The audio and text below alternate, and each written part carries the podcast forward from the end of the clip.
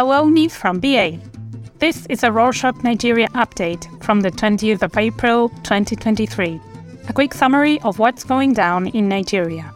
On Saturday, the 15th, The Times, a British national daily, published a report detailing how Chinese nationals in the mining sector are funding terrorist groups in parts of Nigeria so that they can secure access to the country's mineral reserves.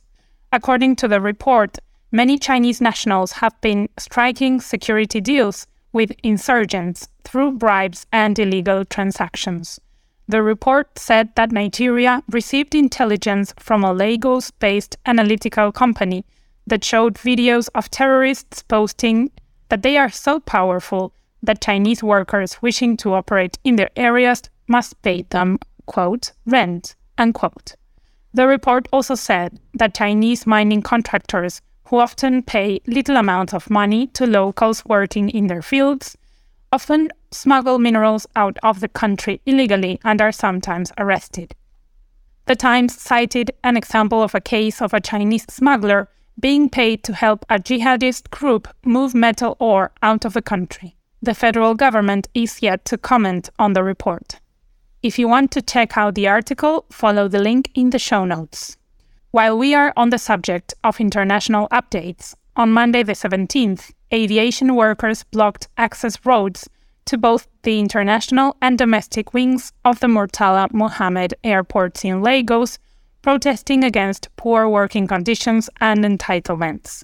Although flights went on as scheduled, people who were caught in the gridlock, which lasted for hours, had to miss their flights.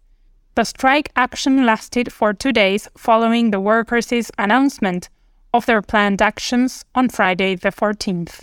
In response, the government appealed to the workers to cancel the ongoing strike action and promised that their demands will be met soon. Moving on, recall that we told you that supplementary elections would be held in Adamawa and Kebbi states over the weekend.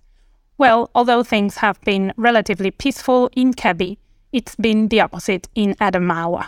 On Sunday the 16th, Hudu Yunusa Ari, the resident electoral commissioner, or REC, in the state, declared Aisha Binani Dahiru, the gubernatorial candidate of the All Progressives Congress, or APC, as the winner of the election. The move was the beginning of controversies in the state because the declaration of election results is the responsibility of the returning officer and not the REC. Now, at the time the REC announced Binani as the winner, results from other local governments were yet to be tallied. As a result, the Independent National Electoral Commission, or INEC, nullified the declaration and summoned the REC and the returning officer in the election to its headquarters in Abuja. On Monday, the 17th, members of the People's Democratic Party, best known as PDP, in Adamawa staged a protest over the developments in the state. Meanwhile, on Sunday the 16th, in Kogi State, Dino Melaye, a former senator, was declared as the winner of the gubernatorial primary election of the PDP. He will face Ahmed Ododo, the APC candidate, in the gubernatorial election that will take place on the 11th of November. Following Melaye's announcement, many people, including Nyesom Wike, PDP governor of Rivers, have expressed their displeasure over Melaye's emergence as a PDP flag bearer. Recall that the PDP was fractured in the just concluded election because Wike and some other stakeholders felt they were sidelined. Melaye was one among the people who stood against Wike. Still on politics, on Monday the 17th, officials of the Nigeria Labour Congress, best known as NLC, went to the National Secretariat of the Labour Party, or LP, in Abuja to show solidarity with Julius Abure, embattled national chairman of the party. Recall that a court restrained him from parading himself as the LP chairman and how Lamidi Apapa took over. Since Apapa took over, many have accused him of being a mole planted to infiltrate the party and cause confusion. Apapa, however, denied the accusations and said he was the oldest member of the party in the Southwest. However, the NLC said that the Congress would resist the quote, illegal unquote, declaration of Apapa as the national chairman and called for support for Abure to regain his quote, rightful unquote position. Here are some interesting updates you may find useful.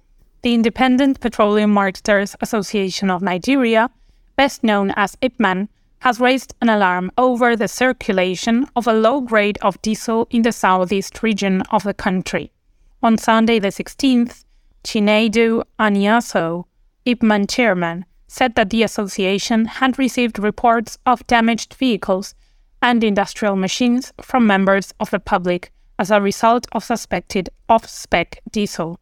He said that IPMAN is investigating the people behind the distribution of the fake diesel. The IPMAN also said that the distribution of such petroleum products was not just a twofold hazard for customers, but also an economic sabotage.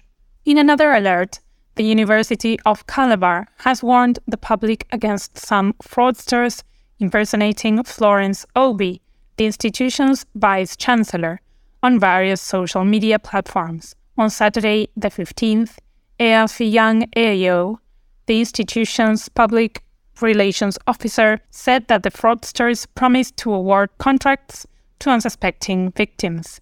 He cautioned members of the public to desist from doing business with anyone on social media masquerading as the university's vice chancellor, adding that the institution and by extension the vice chancellor would not condescend to the level of asking for financial gratifications from anyone on social media. The AIO said that anyone who interacts with the impersonators does so at their own risk. Let's have a look at the health sector. The federal government has granted provisional approval for the Oxford University malaria vaccine.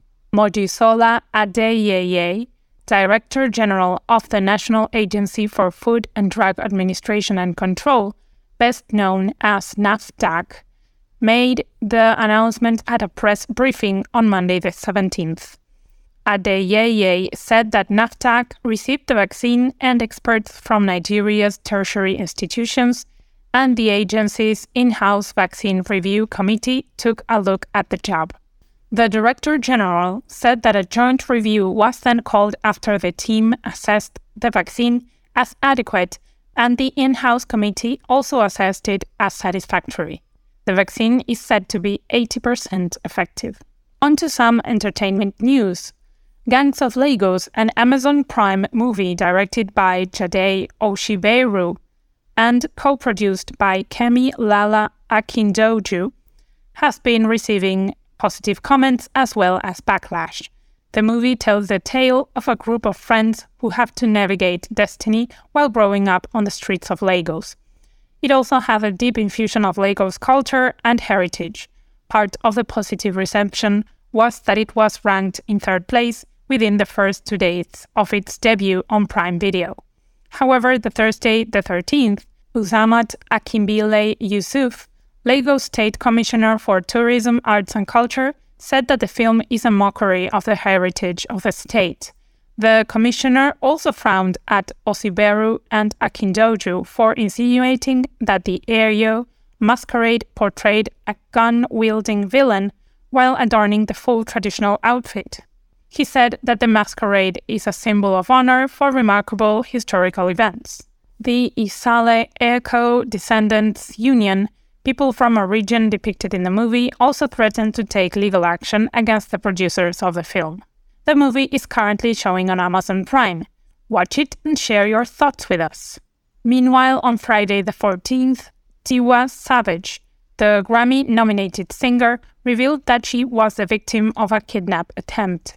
Tiwa's management said that some persons attempted to break into the residence of the artist and that a number of suspects have been apprehended and are being investigated at the Alagbon police station in Ikoyi. The management said that Tiwa and her family are safe and well. And that's it for this week. If you don't know, Rorshok have a newsletter on Substack, so check it out. It's rare, so you won't be flooded with emails, but it will tell you a bit about what is motivating all this. Link in the show notes. Let us know what you think at nigeria at Dabo!